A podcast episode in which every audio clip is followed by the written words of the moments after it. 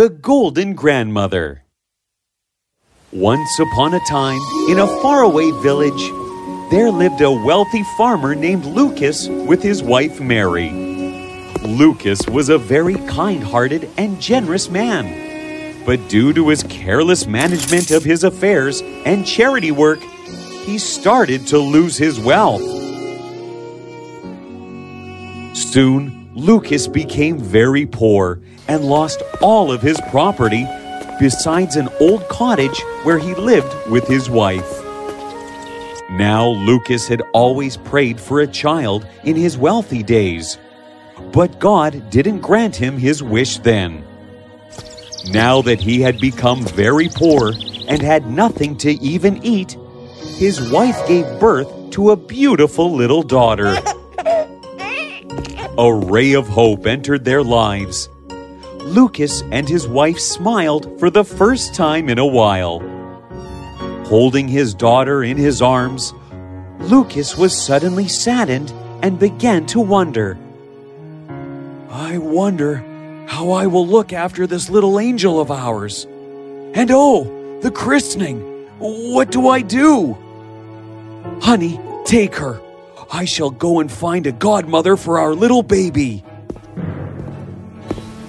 He hurriedly went to the wife of a laborer who lived nearby and asked her to be the godmother to his child. The woman refused because she didn't think that it would do her any good by being a godmother to a child of someone as poor as Lucas. Dejected, he came back home.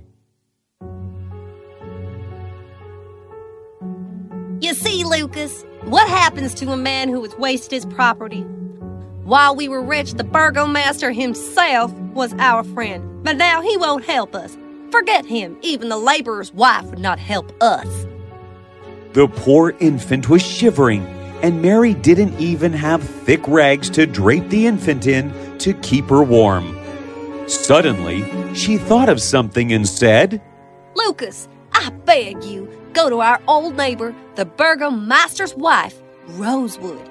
She is wealthy, and I'm sure she hasn't forgot that I was the godmother to her child.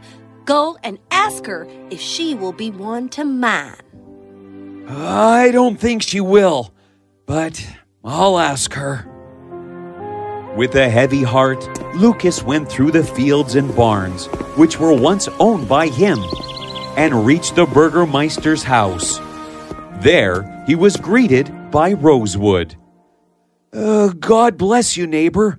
My wife sends her greetings and bids me to tell you that God has given us a little daughter whom she wants you to hold at the christening.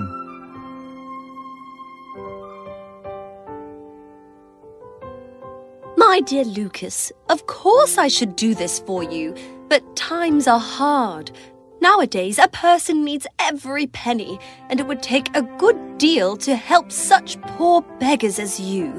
Why don't you ask someone else? Why have you picked me out? Uh, because my wife was godmother to your child. Oh, is that it? I'll do no such thing. If I were as generous as you used to be, I'll become poor just like you. Lucas looked down and, without answering her, walked home teary eyed. You see, dear wife, it turned out as I knew it would. But don't be discouraged. I'll take the child to the christening, and the first person I meet, I shall take for godmother. Mary sadly wrapped the baby in a piece of an old skirt and placed it in Lucas's arms. Take care of her. On the way to the chapel, Lucas met an old woman and decided to ask her, uh, Grandmother, will you be the godmother to my child? Um, me? Lucas explained to the old woman about how everyone refused him on account of his poverty, and thus he decided to ask the first person he met. Oh, of course I'll be the godmother. Here, give me the little girl in my hand. The old woman and Lucas reached the chapel and saw the priest was about to leave. They at once went up to him, and Lucas explained everything to him. The priest felt very sorry for the baby and decided to christen the child. In a small ceremony, the christening was done, and the baby girl was named Marishka. Marishka, what a pretty name! After the ceremony, the old woman drew out a gold ducat from her pocket and stuck it into Marishka's clothes. Uh, uh.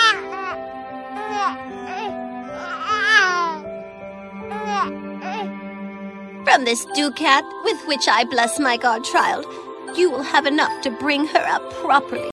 She will always make you happy.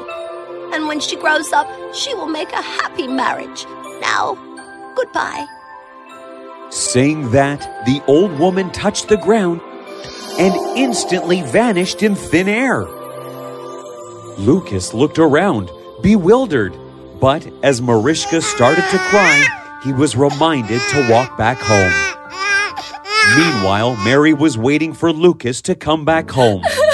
She was weeping and suffering from the pangs of hunger, as there was nothing to eat in the house nor a cent of money. Just then, Lucas entered. Weep no more, dear wife. Here is your little Marishka. Take out the christening gift from her clothes, and you will know what an excellent godmother she has.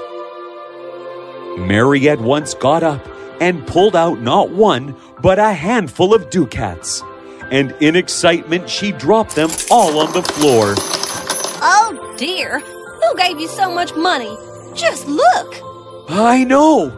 At first, I was flabbergasted too. Now, let me tell you where they came from. Lucas narrated the entire incident to his wife, and then they both started to pick up the ducats from the floor. While doing so, they had a new surprise. Wherever there was one ducat, there they found ten.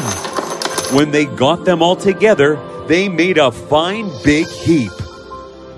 Mary, the woman must be an angel to help us in our poor times. I'm sure we can keep this money with a clear conscience, but we need to hide it. First, so that no one can find it. Also, please don't tell anyone about this. I shall go to the Burgermeister's wife and ask her to change it. Finally, we have the money to manage our lives better. Yes, but my dear, but don't forget that, that with this money, we must also buy back our old property the house, the field, and the livestock, and then manage it more wisely than before.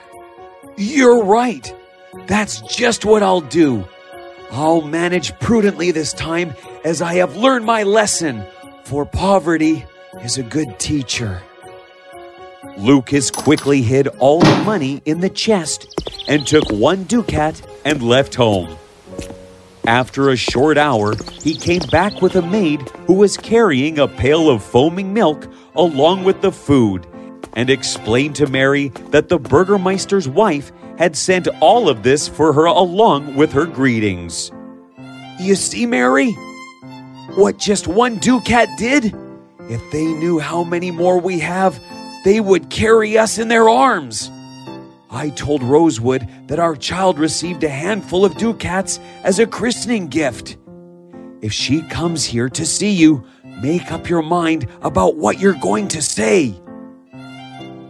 When the sun rose the next day, Lucas set out for town, and Rosewood, who had been waiting for the opportune time, took advantage of his absence. She visited Mary to find out more about the ducats. My dear neighbor, the blessing of God has come into your house with that child. Oh, if you mean the christening gift, it isn't so very much. However, may God repay that good woman, the godmother. The two chatted for some time, and then Rosewood left. On her way back, however, Rosewood stopped to tell her friends about Lucas's newfound wealth. Everybody in the village soon knew that at Lucas's house they had a hogshead of ducats. Meanwhile, Lucas came back with furniture and feather beds and more food. He also bought back his old farm with the cattle and the implements. This marked the beginning of a new life for Lucas. He set to work with diligence and put into practice all the lessons that poverty had taught him. Rosewood, on the other hand, kept searching the jungles, the town square, and everywhere that she could to find the godmother to bless her too. But she never found her. Days passed, and Lucas and Mary lived a happy life with their daughter Mariska. Even with the riches, their truest and greatest joy was their daughter, who grew up into a beautiful young woman. One day she'd meet a prince and get married to him, but that is a story for another time. As for Lucas and Mary, well, they used the money wisely and stayed wealthy forever. Lucas continued to do his charity and good work and never became greedy. He kept a balance between his earnings and spends. He had learned that if one saves enough in moments of crisis, it is the savings that save them.